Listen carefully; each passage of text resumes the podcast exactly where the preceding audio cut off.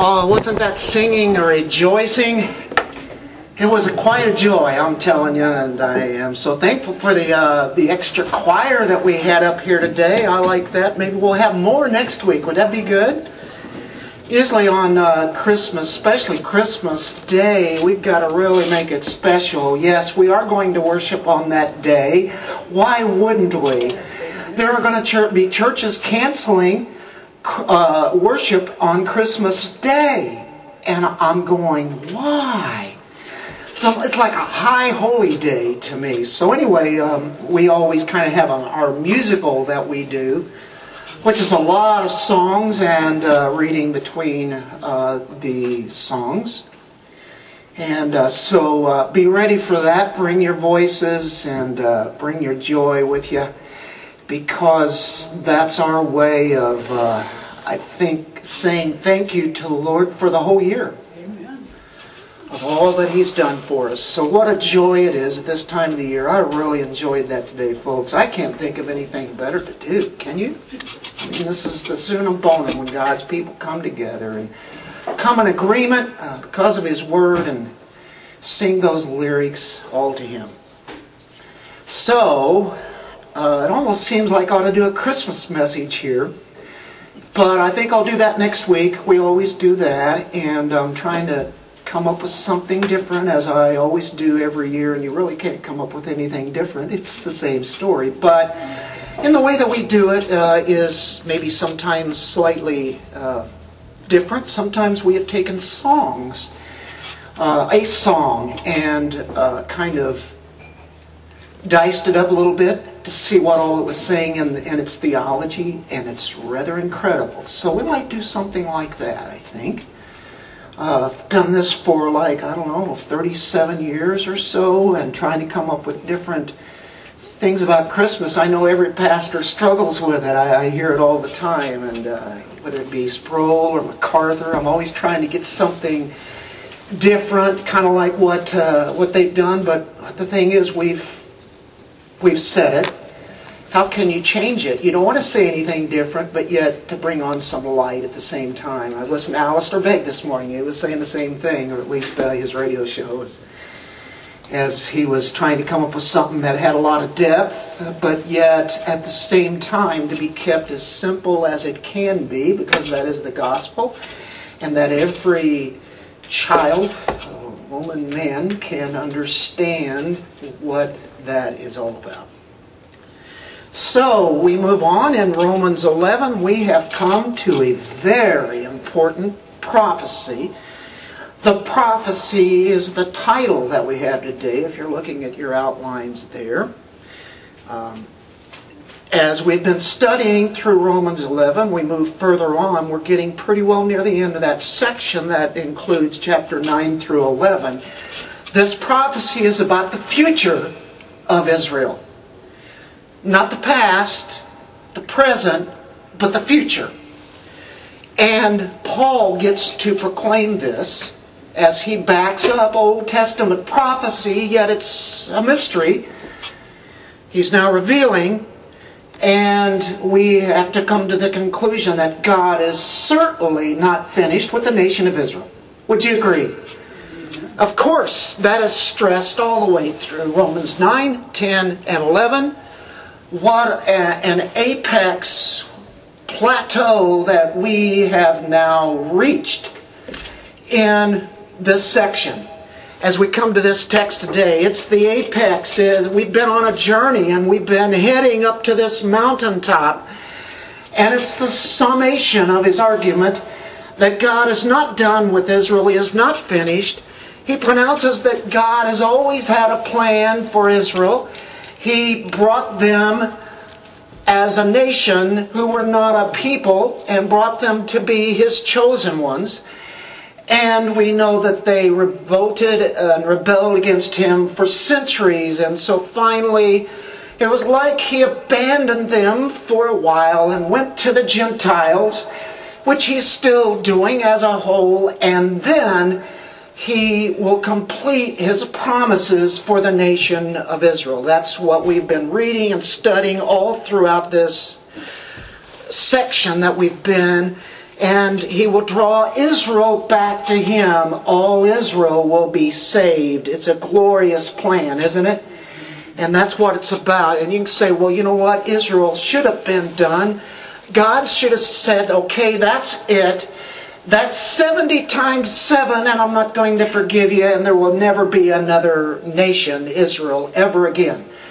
Now, we would be hard pressed to see that in any text in the Bible. But there are people that would say that, and they don't have anything to stand on. But the thing is, we could say, yeah, it's because Israel didn't deserve anything more from God because of all the chances they had. They don't deserve an ultimate redemption. Who does? None of us do. And we've demonstrated it day after day because we come short of God's glory ourselves. We too fail and stumble and fall. The thing is, God's promises to us, we believe. And what is at stake when people challenge Him and say that, yes, God is done now with them, and now it's all the church. And what is challenged is his very nature.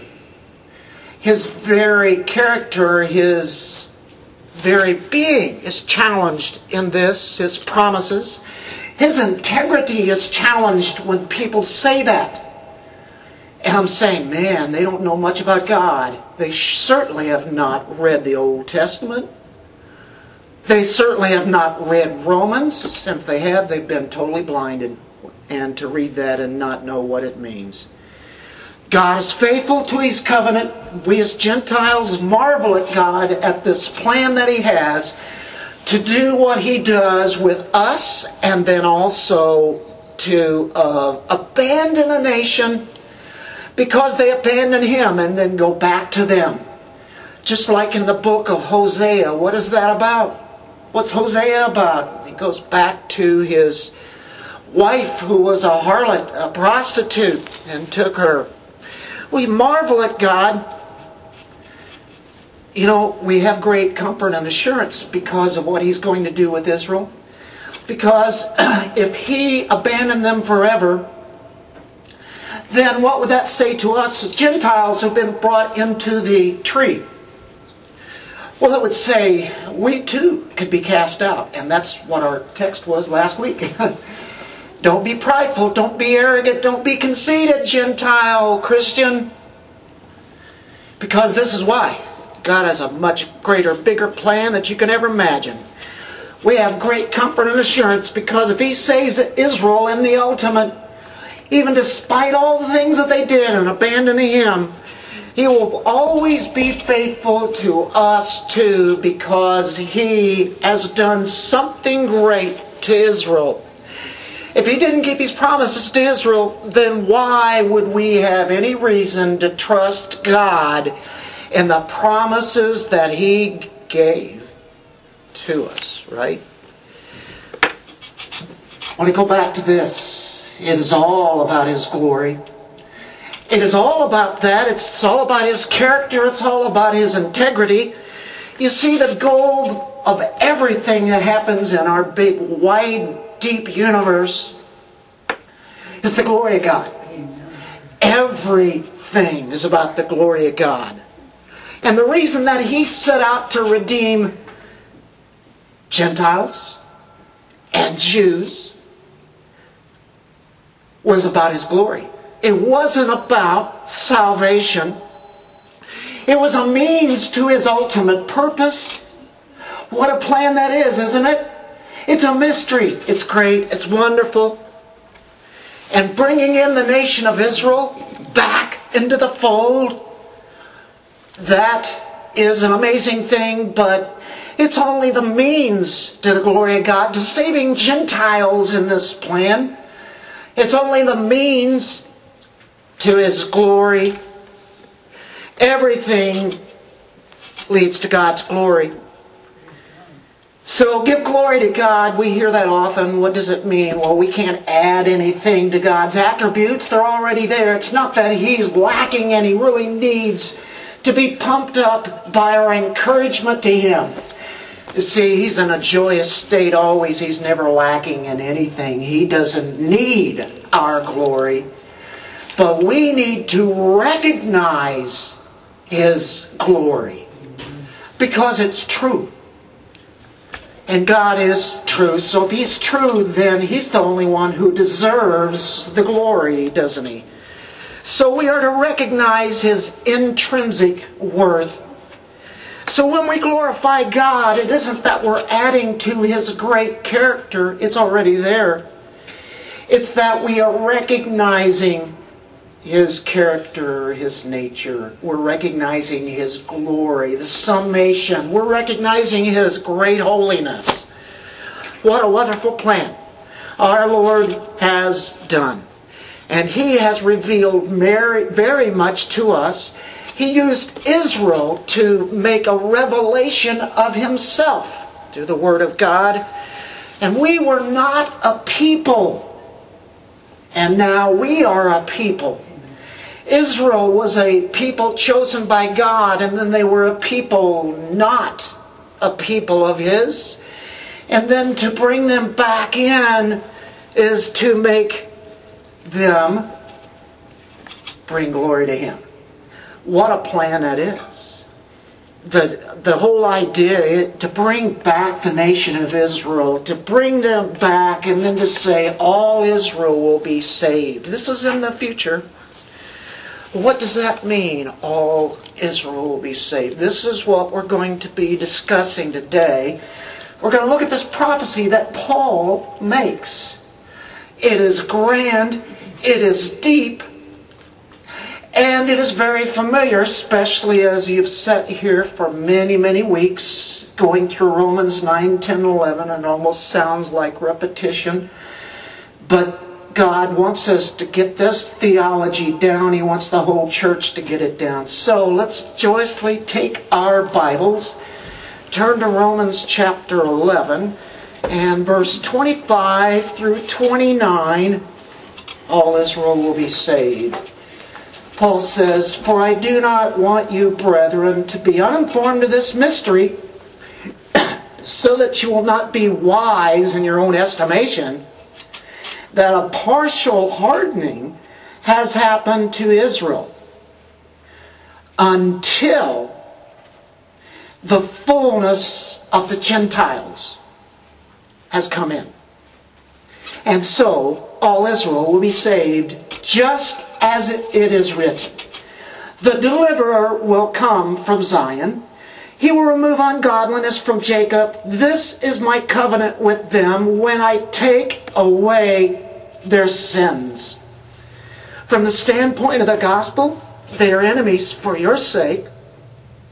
But from the standpoint of God's choice, they are beloved for the sake of the fathers. For the gifts and the calling of God are irrevocable. Let's pray. Great Holy God, what a mystery has been solved. It's baffling to people, baffling to the church today, baffling to the Jew. But yet, Lord, you have revealed this to us, and it's not baffling to us. It's straightforward.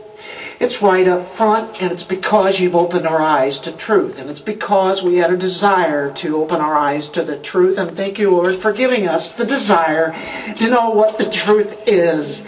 It's all you, but yet at the same time, it's us pursuing you to understand a bit more of your grand plan. Your glory is seen. In Jesus' name, amen. So here we go marvelous text. I love this text. It's one of the great backups ever for what about Israel? What about it? I've been saying all along there are people in the church, and there are very many, who would say absolutely God is done with Israel and how you can be a, a true follower of Christ. I don't know, but I'm not saying you can't be saved and, and yet reject this, but I tell you that one would have to get off their high horse and let God just teach them this precious truth. I know it's automatic to us, I would say, for most of us. He says, I do not want you, brethren, to be uninformed of this mystery. And we're going to key on that word mystery for a moment and then back up to a couple of key words. Uh, Paul has a lot of joy right here.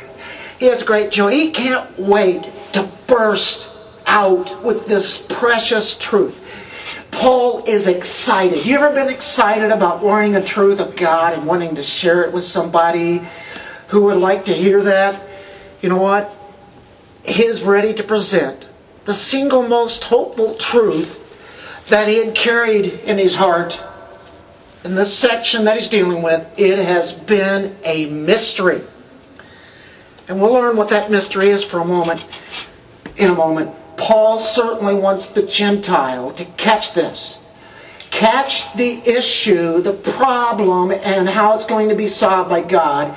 And to many of the prideful Gentiles, he's saying, I want you to know this. I want you to be so certain what God is going to do with the nation of Israel. And with all the political uh, vernacular that is uh, in society today uh, against Israel, we can say we know what's going to happen with Israel. Maybe not every little detail that leads up to it, but we can be as bold to say, I know exactly what God has planned as far as what's going to happen to them as a nation. It's because He didn't give me a little special revelation. He gave it to Paul and He gave it to other prophets, and it's right here before our eyes. And that's tremendous, isn't it? Uh, he's been building up an argument, building it up, building it up, and finally he hits the climax of it all. In these three chapters, it's like an explosion. It's like a firework display, and you get to the grand finale. And we're getting ready to wrap all this up, and the best part is verse 33 through 36. And that's where we're really hitting. Uh, the word mystery is in the Greek mysterion. It sounds like mystery, doesn't it? It's very close to our English word. A lot of the spelling is the same. Mysterion simply means this in the Greek and the way that Paul is using it in his context, and it means something that was hidden, concealed before. It was a mystery and is now revealed.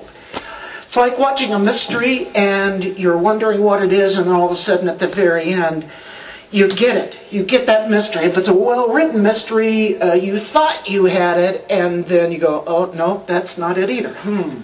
Oh, oh I've got it. It's like this. And no, that's not it either. And then you get to the conclusion. You go, that guy wrote that very well because I had no idea that's where it was going.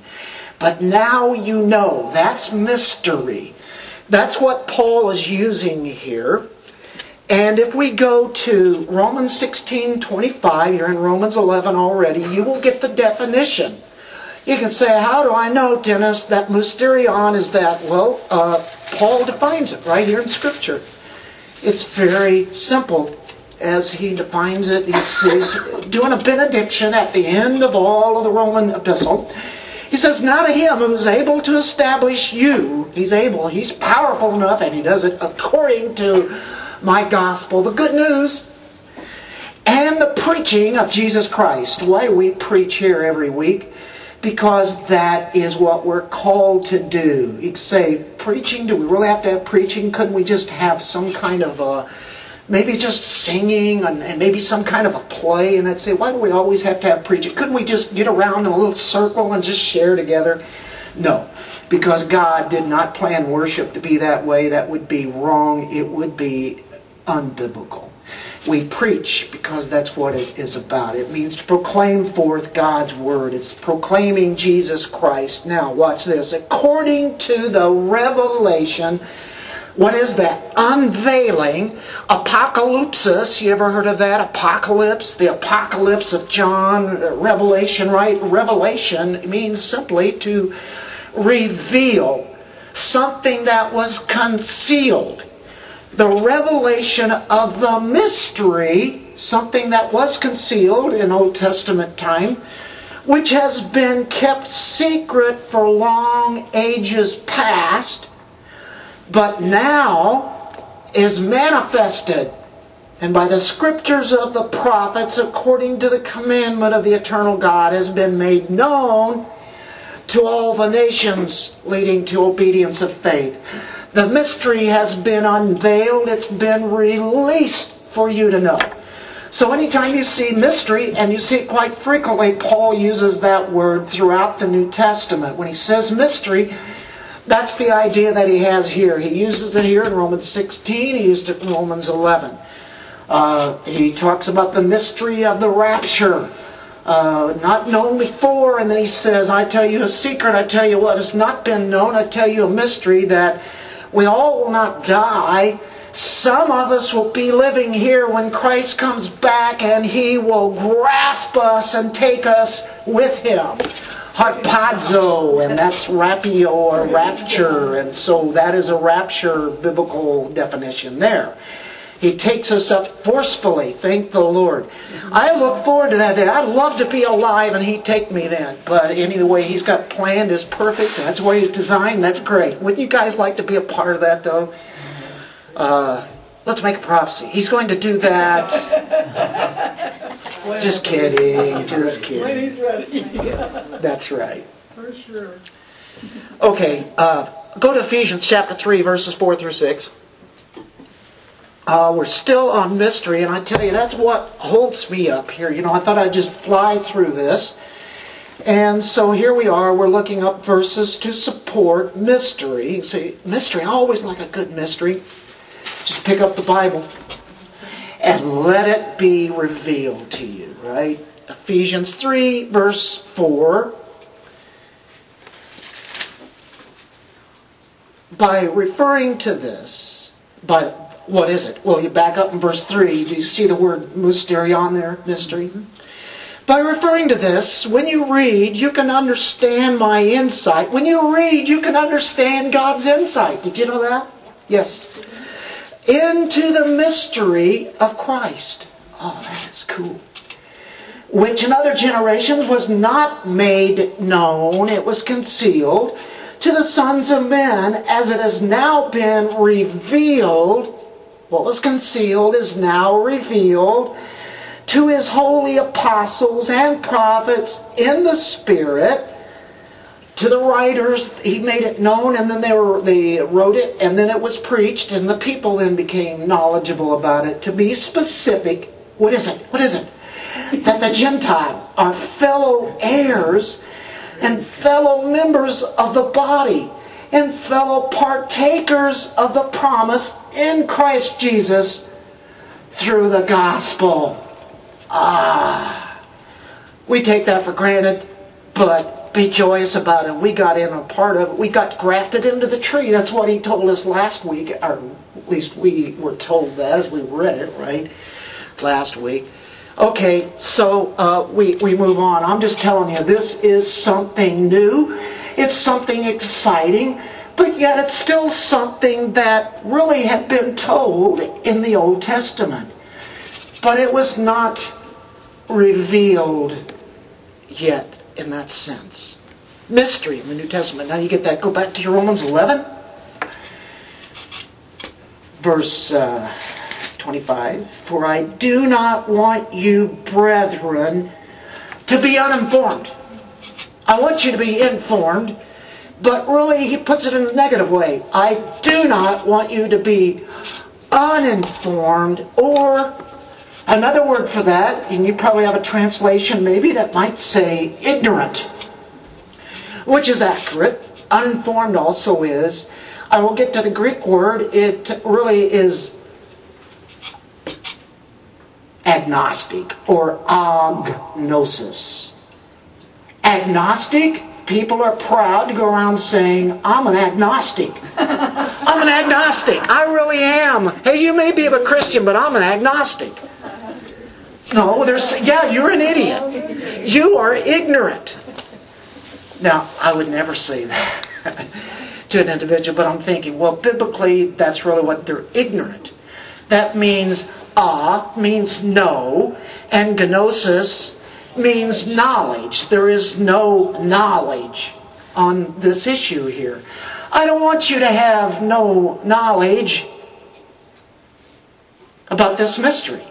In other words, he's saying, I want you to have knowledge about this. I don't want you to be uninformed He wants them to know about Israel and God's plan for the future. Does He have a plan for them? Let's don't write them out because if you do, you're in danger of being taken out of the tree. You know, if you're God's elect, He's not going to make you lose salvation. But there is a, a, a very much informative word there that uh, we need to take heed to. It's a warning. In case you be lifted up and high and lifted up over this, over Israel, I want you to recognize God's plan. I'm just trying to be faithful to the Word. If I was to be anti Semitic and it told me biblically to do that, then we would have to be that way. But that really goes against God's character, and His nature. It goes against election and choice and everything else. So when you see this and you grasp it, you recognize, my, what a plan God has. We have a problem in the church today. Debated so many brothers who say God's done with Israel. I told you that before. Christian, take heed.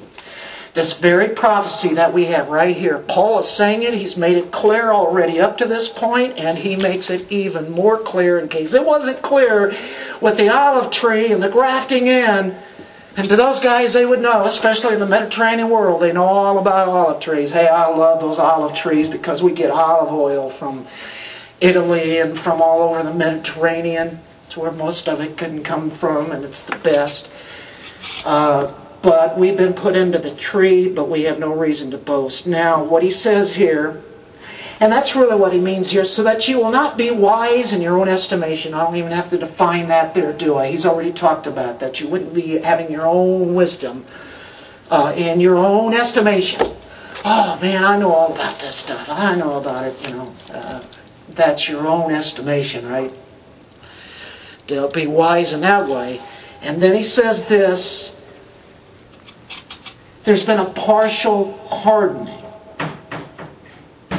that has happened to Israel.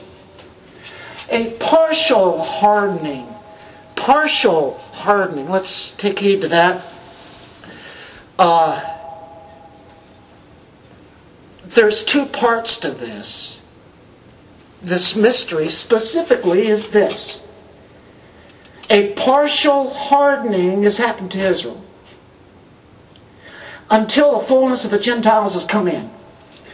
That means God has hardened the nation of Israel. But it's not forever. And then he's saying, all Israel will be saved. Whenever the Gentile time is done, then he will go back to the nation of Israel and work with him like he always did.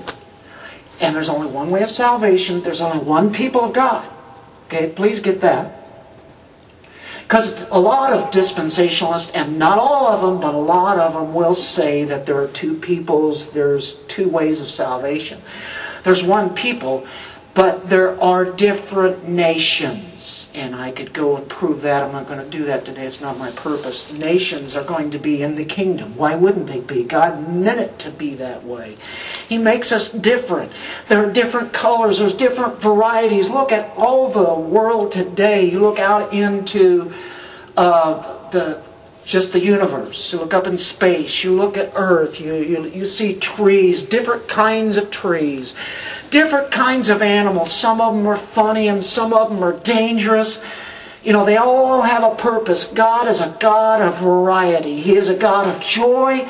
He loves colors. He loves variety. He loves different things. And that's the way He's made all of us. We're all different, but yet we're all one people in Christ, right?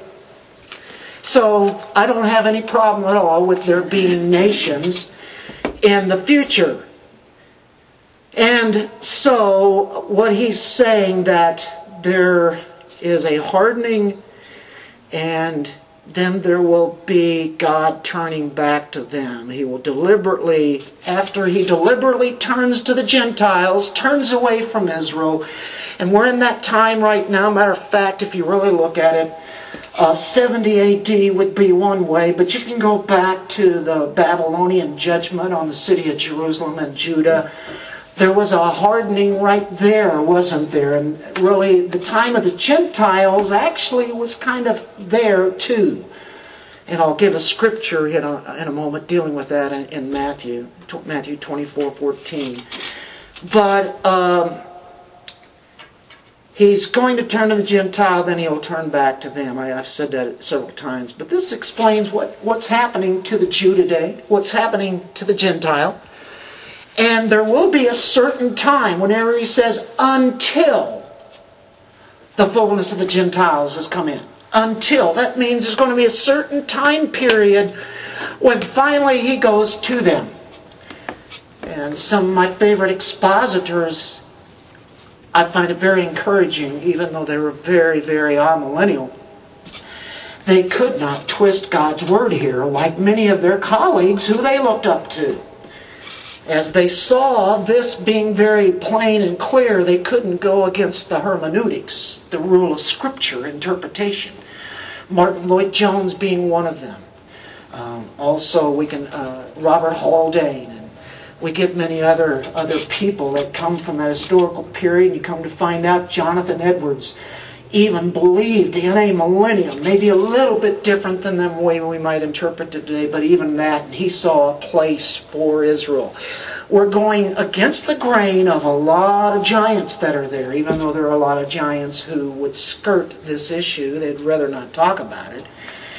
Uh, so there is a deliberate turning to the Gentiles. He leaves Israel in darkness. He blinds them. He blinds them by doing this.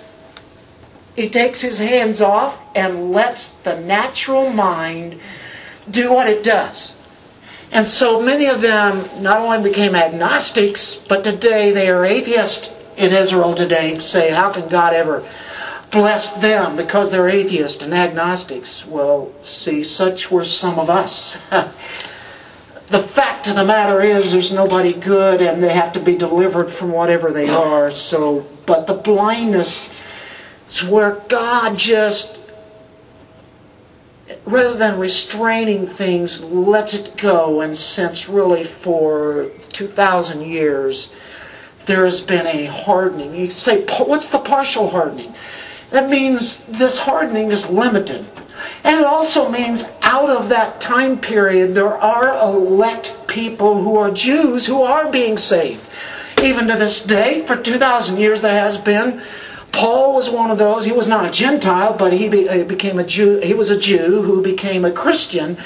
And as he took it out to the Gentiles, then many of them became into the fold. But Jews were being saved at the same time they have been all the way to now. Now that's an elect remnant. I want you to take notice the remnant is not what's being talked about where we are dealing with this issue. It is now the nation of Israel, which we all know too well, actually exist it's a country, it's a nation, we know where it's at, it's in the same place it always was, the same kind of people that are there, they're very Jewish. Individual Jews who are saved are remnant, but this partial hardening, uh, you know, in that sense, but it's not a full hardening, and it's not a hardening that is finally, it's over. It is temporary if you want to call thousands of years temporary. But with God, a thousand years is as a day. He's not bound by time at all. He is an eternal God. So the partial is the nation was partly blind, even though a remnant is saved. It's temporary. Israel was set aside temporarily, partially, so that we could come into the fold. This is God's plan. I didn't make it up until the fullness of the Gentiles. What's that? Until a specific point in time where God says, okay, I have the Gentiles that I have elected and now have called, that time is now done. All the Gentiles that I elected, that's done. Now I turn back to the nation of Israel and I'm going to save them. Save the nation. And he says the fullness of the Gentiles the Greek word there, and I'm using a lot of Greek words today. Hope it's not messing you up. It's kind of neat though. Pleroma. You ever heard of that? Uh, English word is kind of related to that, but it means a completion of a number. Completion, the fullness of the Gentiles. It's come to its completion. Now, turn to Luke chapter 21, 24, and we will get Jesus himself speaking here about the end of the days. Luke 21, 24. And they will fall by the edge of the sword and will be led captive into all the nations, and Jerusalem will be trampled underfoot by the Gentiles until the times of the Gentiles are fulfilled. Pleroma. They will be captured, trampled underneath. They will be underneath countries. And really, that started after the time of Babylon. Whenever they came back, they were never really they were under their own rule. They were under the Babylonians then, and then the, the uh, we think of the Medes and the Persians. Then the Greeks came along and they were underneath them, and then the Roman Empire. And then 70 AD as a whole destroyed Jerusalem. Many of the Jews were killed. Many of them just got out, like many of them had left. Diaspora had already happened, even when Paul was writing, when Peter was writing uh, scattered throughout all the world. And uh, that means to scatter seed uh, throughout, scattered uh, diaspora. And they are among the nations. So the total fulfillment of that is at that time. Uh, at the Babylonian time, really, it was basically one empire, one nation, Babylon, and they were either killed by them or they were taken back to Babylon. And as a result, we know God used the, uh, the next one to come along to be taken back to uh, Jerusalem and their country, and they got that kicked back into gear, but they were always underneath the Gentiles. What time period do we live in right now today, 2022? The times of the Gentiles. It's not fulfilled yet, is it? It's not fulfilled. It will be. So it's future. And that's what Paul is saying here. Look in Matthew 24, 14. And again, end times prophecy here. So uh, Luke kind of used that of saying, okay, like the Babylonian time period, they were scattered, and then uh, 70 AD, they were definitely scattered all over the place. And then even at the just, uh, you know, you, you think of a lot of that being fulfilled in different time slots there. 24 verse 14, Jesus giving a prophecy about the kingdom to come and all the things that's going to happen before that. It says in 14, this gospel of the kingdom shall be preached, proclaimed in the whole world as a testimony to all the nations. And then the end will come. Then the fulfillment of the Gentiles will be, and that's where he turns back to the Jew. And of course, you can see in Revelation where there is the two witnesses. You also have then the uh, 12,000 from each tribe, known as the 144,000 Jews. God graphically gives you the tribes that they come from. Uh, we cannot spiritualize that at all. That's not the church there. That's talking about Israel and the tribes and the 144,000 screaming evangelists that would be like the Apostle Paul. Can you imagine that? And so that's where he turns back, and then we see Israelites, the elect, becoming believers. Christ comes back near that same time. And so we've looked at Luke, we've looked at Matthew, Jesus talks about it. Let's look in Acts 15. Acts 15 is the first church council. And you say, what's that? Well, they had a little difficulty in the church, and uh, all the church had to come together because they were disagreeing on something. That sounds like the body of Christ. They sure disagree in a lot of things. You know what? It's okay. We're all learning the truth, and it takes others to help us know these truths. And we need to get together. We've, it's great to have the early church and all the writings that they have. Some of them protecting the deity of Christ. Some of them protecting the incarnation of Christ, which we celebrate as the body of Christ on Christmas, right? The incarnation, the deity of Christ, all of those things that make it vital. We cannot disagree upon them. So the church gets together and let's word this and make sure that people don't come out of here with different ideas of who Christ is and who God is. Let's make sure we have that. So we have those writings for like 2,000 years. The early church fathers, beginning right in the first, late first century, into the second century, into the third century. And, but right here is the first church council. And you know what they're saying? The Jews. The, the gospel comes to who first? The Jews. And then to the Gentiles. Gentiles are starting to come in because Peter had gone in, in Acts uh, chapter 10, he'd gone to some Gentiles and he gave them the gospel and they became believers. Wow, that was really uh, kind of new to Peter. The rest of the apostles, they said, what are we going to do now? All these Gentiles, they're part of the church too. There's some things they're doing that I'm not sure is right, and there's some things they're not doing. You know, they're not being circumcised and to be a Jew, you have to be circumcised. So to be in the church, you got to be circumcised. And they're saying, wait a minute, well, I'm not sure about that. I don't think so. So here's their disagreement, and we pick it up in Acts 15, verse uh, 12. Does that, does that setting help you guys now? Okay, that took long enough. All the people kept silent. They were listening to Barnabas and Paul, what teachers, boy, as they were relating what signs and wonders God had done through them among the Gentiles. That's the topic for the day there they were having. After they had stopped speaking, James, now he is the half brother of our Lord Jesus Christ. He is the elder of the elders there in Jerusalem now, as a lot of the apostles are going out.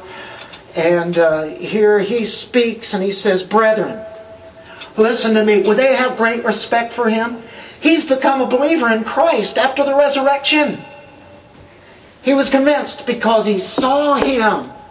And he goes, How can I deny that? He hated him before. All of a sudden he became a believer. Now he says this. He takes over. Simeon, and that's Simon, or Peter,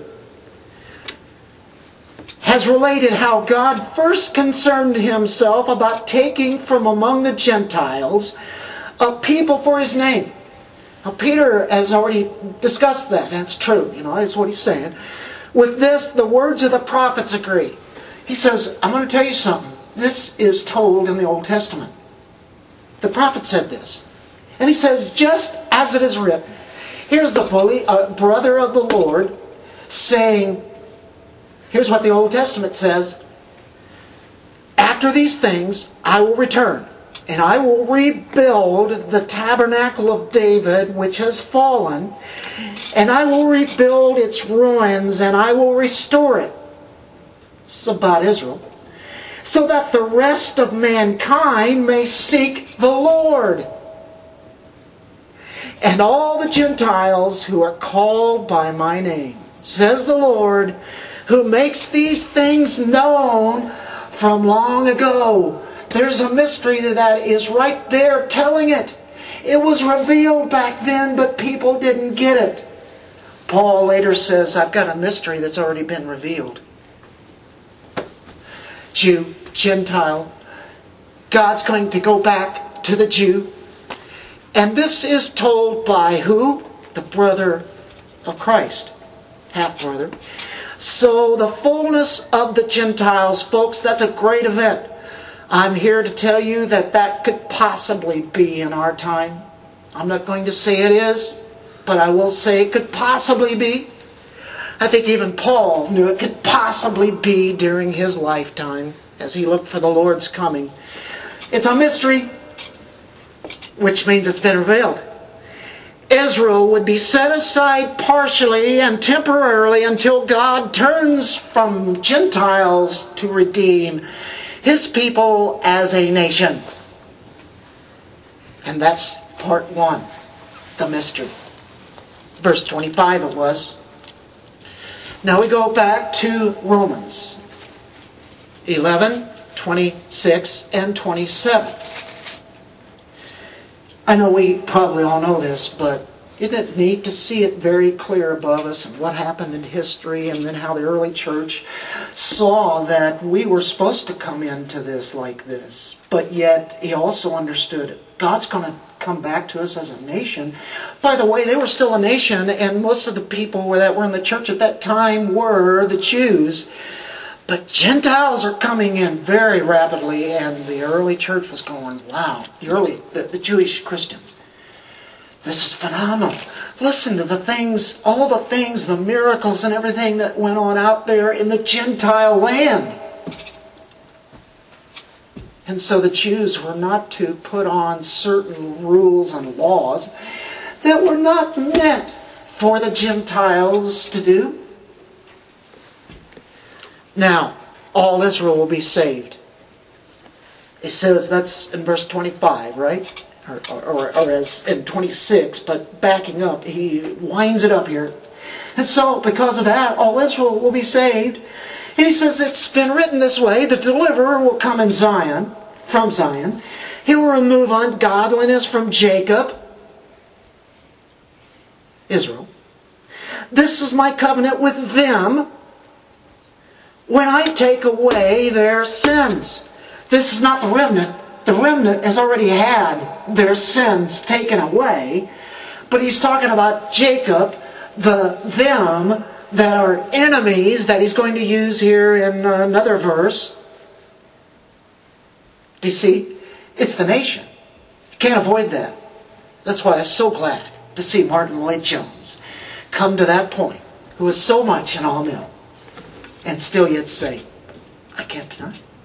There is a time that's going to happen. Now, he couldn't say it was going to be the time when Christ comes back, or at the very end time, because you see, all that stuff to most sawmills, say it's already over. It's been done. Everything has been fulfilled. Well, actually, how about the times of the Gentiles? Has that been fulfilled yet? What do we do with that? I think they have quite a problem here. So, that's why I say it's very encouraging when I see amillennial people say, no, no, this is the nation Israel. Very good expositors, and I go, thank you. it says here in, in 25 or uh, 26 so all israel will be saved all israel where the blindness in part is happening. I mean some people are the remnant and being saved. So there's room for remnant but he's saying that's partial. That's now. You've got the remnant now but later there's going to be israel.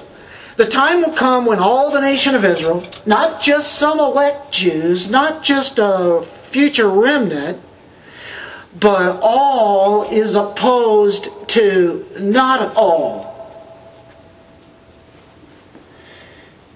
So, you know, like he's not saying not all Israel will be saved. That's a remnant then, isn't it? Right? But here he's saying all Israel. The nation itself will be grafted in, as we talked about last week, and that's dealing with the uh, the partial or uh, Jews, Gentiles in the tree, and, and then we are grafted in there, and then they are grafted in. Uh, what do we have here? Uh, the whole point of his analogy here is, uh, of course, uh, of the olive tree that we had looked at is being taken that way. Now, what Paul does is he said, just as it is written, have you seen that quite often? I think every message that we've given, Romans 9 through 11, as we've had to go back and see where that quote was from. Why is he using that quote? So here we are. It's taken out of Isaiah 59, 20 and 21. Paul is brilliant as he knows the Old Testament he takes something that is concealed and he reveals it to us. 59, 20, and 21. A Redeemer will come to Zion, and to those who turn from transgression in Jacob, declares the Lord. As for me, this is my covenant with them, says the Lord. My spirit which is upon you and my words which I have put in your mouth shall not depart from your mouth, nor from your mouth of your offspring. I'm going to cut there. Because Paul kind of did. What he's doing is saying there's going to be a deliverer coming from Zion. Who's the deliverer? That's Christ, right? Uh, uh, deliverer is uh, uh Goel. Goel. It's deliver. It means uh, a strong kinsman. A kinsman redeemer. The book of Ruth. You had a kinsman redeemer in there that was representing in typology of Christ. A deliverer who avenges a weaker friend. One who comes as a strong kinsman to avenge the weaker friend. That's the idea. Now, we looked at our Isaiah passage, didn't we? Redeemer, Zion, uh, Jacob, covenant, all those are key words that Paul pulls right out of Isaiah. He's been quoting Isaiah all along, plus many others. Okay, now, let's go and see this same theology and see where, okay, Dennis, I think you're just misinterpreting Paul here somehow. Uh, I, I, I, think that uh, he's just saying something that is just spiritual. Go back to Ze- uh, Jeremiah 16, verse 14 and 15. Jeremiah 16, 14, and 15. What do we have? We have a, a, a backup here that goes right along with this whole theology that Paul is presenting. Uh, verse 14, therefore, behold, days are coming, declares the Lord, when it will no longer be said, as the Lord lives, who brought up the sons of Israel out of the land of Egypt, but as the Lord lives, who brought up the sons of Israel from the land of the north not Egypt, but from the land of the north, and from all countries where he had banished them. For I will restore them to their own land, which I gave to their fathers. And you can say, well, he's talking about a prophecy of what's going to happen when Babylon comes. Babylon takes them, takes them back to Babylon. Do they go all over the nation, all over the world?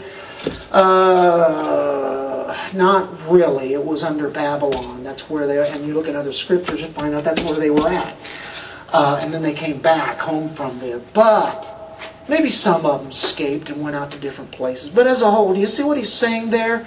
There's going to be a time when they went up north. They go up to Russia. Did you know they are coming by the uh, cargo loads of, of planes out of Russia back to Israel? They have been for uh, decades now. All over Europe, and of course, some of them came over here to America. They're they're scattered everywhere. And of course, people in Europe didn't want them. Oh no, you you you guys did. You get them out of here. We don't want them. Uh, even though they brought great blessings to a tremendous amount of people because of their intelligence that they had, that God had given that gift. Uh, technology and what have you. Now let's go to Jeremiah 32, verse 36. And we see again, Jeremiah says something that is along the same lines. 32, verse 36.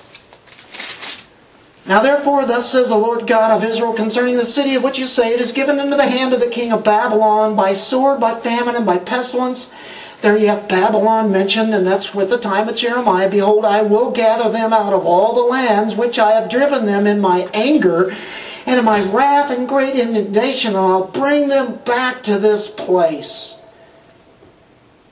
and make them dwell in safety. He says, yeah, they go to Babylon, they'll return. They will also be scattered all over the world, I'll bring them back. Uh, we can take that all the way down, but uh, Hosea 1.10, what happened to them?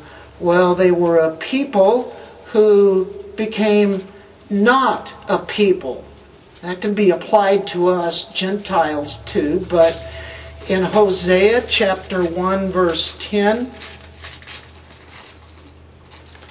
Yet the number of the sons of Israel will be like the sand of the sea, which cannot be measured or numbered, and in the place where it is said to them, You are not my people, it will be said to them, You are the sons of a living God. When God brings them back, They'll be the sons of the living God. Verse 21 through 23, same chapter. I will come about in that day that I will respond, declares the Lord. I will respond to the heavens. They will respond to the earth, and on earth will respond to the grain, to the new wine, to the oil, and they will respond to Jezreel. I will sow her for myself in the land. I will also have compassion on her who had not obtained compassion. I'll say to those who were not my people, you are my people, and they will say, You are my God. Zechariah chapter 12. And just before the timing of, uh, of Christ's second coming, you get this in verse 10 I will pour out on the house of David, whenever they've been brought back, most of them are atheists. They'll be atheists for quite some time. And then he's going to pour out on the house of David, on the inhabitants of Jerusalem, the spirit of grace and of supplication, so that they will look on me whom they have pierced. They will mourn for him as one mourns for an only son, and they will weep bitterly over him like the bitter weeping over a firstborn. And that great will be great mourning in Jerusalem like the mourning of Hadron on the plain of Megiddo. Okay, right there. Verse 13, verse 1. That day a fountain will be opened for the house of David, for the inhabitants of Jerusalem, for sin and for impurity. This is whenever he does what Daniel chapter 9, 24 says when sin and iniquity will be taken from them. And here we have it here in 13 and 14. I can tell you what time this is in verse 14. A day is coming for the Lord. The spoil taken from you will be divided among you, for I will gather all the nations against Jerusalem this is Zechariah. This is during after the time of Babylon, so it's not speaking about that time. He'd say, well, it's the Romans. It's the Romans. He gathered all the na- well, the Romans are the Romans. They were really uh, they weren't necessarily all the nations, but let's let's give that to you for a moment, then I'll take it away from you. The city will be captured, the houses plundered, the women ravished, and half the city exiled, but the rest of the people, Israelites, will not be cut off from the city. Then the Lord will go forth and fight against those nations as when he fights on a day of battle. What time period are we getting here? In that day, that same day of the Lord, in verse 1, his feet will stand on the Mount of Olives, which is in front of Jerusalem on the east. This is a physical place. Yeah, that's right. It's a real place on the east. And the Mount of Olives will be split in its middle from east to west by a very large valley. Half a mountain will move toward the north, the other half toward the south. You'll flee that valley. Okay. This is during the time of Christ's second coming. That's when most of this happens, or just before. It's the day of the Lord, which can mean a few years even. A lot of things are happening. Wow scatter my people, I'll bring them back. And then after he brings them back, he does what I, uh, Ezekiel in chapter 36 talks about making a covenant with them. Jeremiah 31 brings them out of the nations. It's a promise that he can't break. My, I'm telling you, all those prophecies become fulfilled very, very quickly there, and it's coming to pass. Um, I don't think I'm going to go to this passage. When you say all Israel, are you saying every last single one of them? It uh, there's a lot of uh, studies done on this, disagreements amongst people. Could it be there be some Jews that are really not elect? Yeah, I believe there could be. Ezekiel, I think 20, starting in verse 33. Uh, I don't have time to really explain it, but there's going to be every people are going to pass under the rod, and it's very possible that the very majority, a great number, a tremendous amount, most of the nation of Israel will pass under that rod. He redeems them. They show that they're true, but there could be rebels there that will be purged out. Maybe they're the people that are not allowed to even come back to the land. Even though they're Jews, they're Israelites. It seems that it's like a sheepfold. You have a shepherd, and as the sheep come into the fold, they have to pass under the rod. And that's a sheep and goat kind of a judgment. And so the ones that are true come on in that are His. I am the shepherd, I know my sheep. The shepherds knew personally their sheep, the sheep knew the shepherd. The shepherd, uh, you know, had a call for each sheep, and that's near and dear to us. We are sheep. In this case, you get goats and sheep mixed together, and you have the rod, and uh, so the true sheep come in, they know their shepherd, and they come into the fold. That's the idea that Ezekiel is using pass under the rod. So I will stress this the word all there is not just a remnant, because that's where amillennial friends that really want to say it's not the nation will do that, and it wouldn't make sense with our text, with what has been already here, and with what is rest to be said about this. And uh, so, therefore, we know he's already been doing that. Jeremiah 31, Jeremiah 32, he speaks of a covenant. I'm getting this rather rapidly now. You'll know that we are getting near the end of that. We are in Romans 11, right? He talks about a covenant, and uh, he is a covenant keeper, a promise keeper. He says the sins will be taken away in verse 27. That's part of the covenant. In Isaiah 27 9, that's where he quotes this. And I think we probably read Isaiah 27 8 and 9 earlier. But we'll go back there and we'll see a semblance to what that is also. Isaiah 27 9 says, Therefore, through this, Jacob's iniquity will be forgiven. Israel's sins will be forgiven. Uh, and then, like I said earlier, Daniel 9, verse 24 through 27 gives that whole scenario where their sins are taken away. Paul makes a quote from Isaiah. Paul says it I want to take away their sins. We as Christians have already had our sins taken away. Amen. The point is that salvation is an absolute necessity for the nation of Israel. And I'm making that point, and I'm making it very boldly because I have everything to stand on right here. It's not my opinion, but it's through Old Testament passages. It's what clearly Paul has said 9, 10, and 11 all the way through. They are designated as a nation, as a Jacob, as an Israel. It's an absolute necessity because God promised it. He said it. And how can we glorify a God who doesn't keep his word? That's what covenant comes down to. It means he lied about Israel and all those great promises. Well, no, he fulfills it through the church. Oh, he fulfills it through the church. He fulfills it through the nation of Israel, what he's going to do at the end. And they will be one people. They'll be brought into that same group of people. What about the nation? Well, this is what he's got planned. God is a God of integrity, and that's what is challenged here. His whole integrity is challenged when we erase Israel. Last point, number three, already said covenant. He says in verse 28 from the standpoint of the gospel, the good news, they're enemies for your sake. They don't like you. As a whole today, the Jews don't like Christians, but there's a lot of things that they do like about because there are a lot of Christians who support them. But there are a lot of Christians they do not like because those Christians are the very ones saying, God is done with you. And so they, they know that rhetoric. And as a whole, they don't like us. But they do know that we have done a lot of things for them and we are very conservative. And so we'd be glad to, to pray for them. We'd be glad to give them the gospel. But they're enemies to us from the standpoint of the good news. They were enemies all the way back to the time of Christ. Through the apostolic era, they were enemies. They chased Paul down. They were Judaizers, right?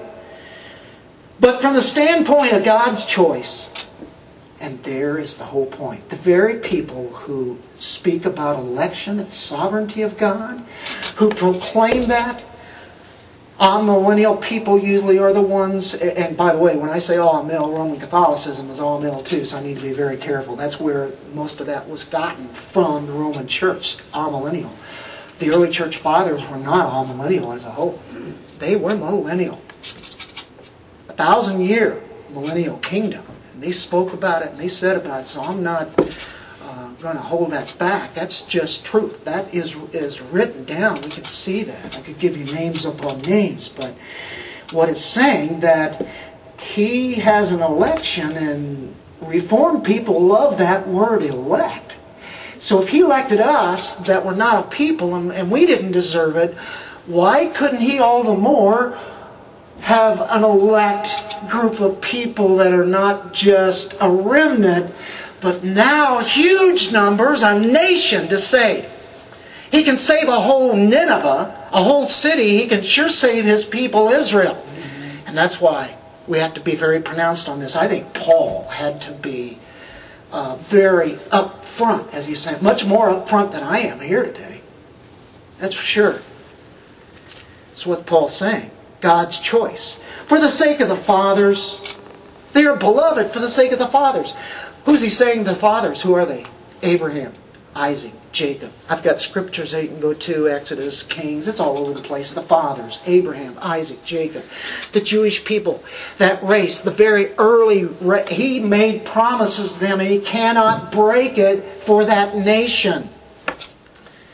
The last thing to be said, for the gifts and the calling of God are irrevocable. That's why I say, if somebody believes in grace, how can they say anything different than, wow, isn't that just like God? To save people who are not deserving of it at all. Because we know about it. We were that same way. If you did nothing to get it, you can do nothing to lose it. Hallelujah. It's grace. Grace Community Church, do you believe in that kind of grace? Amen. The grace gifts of God and the calling of God, it's the same term as election. We take pride in that word, election. Pride in that it's God's work. That's the only pride we can do because it gives Him glory because it says that we didn't do anything. He did. He can never change this plan. The word here that says and the calling of God are irrevocable or without repentance, I do believe it might say in another text. It means he, he will never regret. He will never change his mind on that. The gifts, the, the calling, the election, grace cannot be changed. So those who he chose will always be His for eternity. That we shout out because He's proven it to us, and we can say, well, He hasn't lost Israel, He's not going to lose Israel because His Word says this, so why would He lose us? He can't. And He can't with them. Do you think Paul made his point very clear? His argument is so thorough. I come so short of the way that God has put this. But I will say his promises should make us shout for joy. And that's what Christmas is all about, isn't it? And that's our hope. God will never change his mind in what he's said here. He's had this from all along, going back before the foundation of the world. This was his plan. I say, Thank you, Lord. You are a great God. Let's pray. Father, we thank you for Israel and you're showing, and you will show ultimately, that you are a God of grace that we cannot understand. And I know that's a stumbling block. Christ was a stumbling block. Your word is a stumbling block, but whenever you start revealing, whenever we remove our prejudices, we see things that we couldn't see before, and now the blinders have been taken off, and now we see. And that's what we want to tell the lost world, whether it be Jews or Gentiles. I once was blind, but now I see. In Jesus' name we proclaim this, and amen.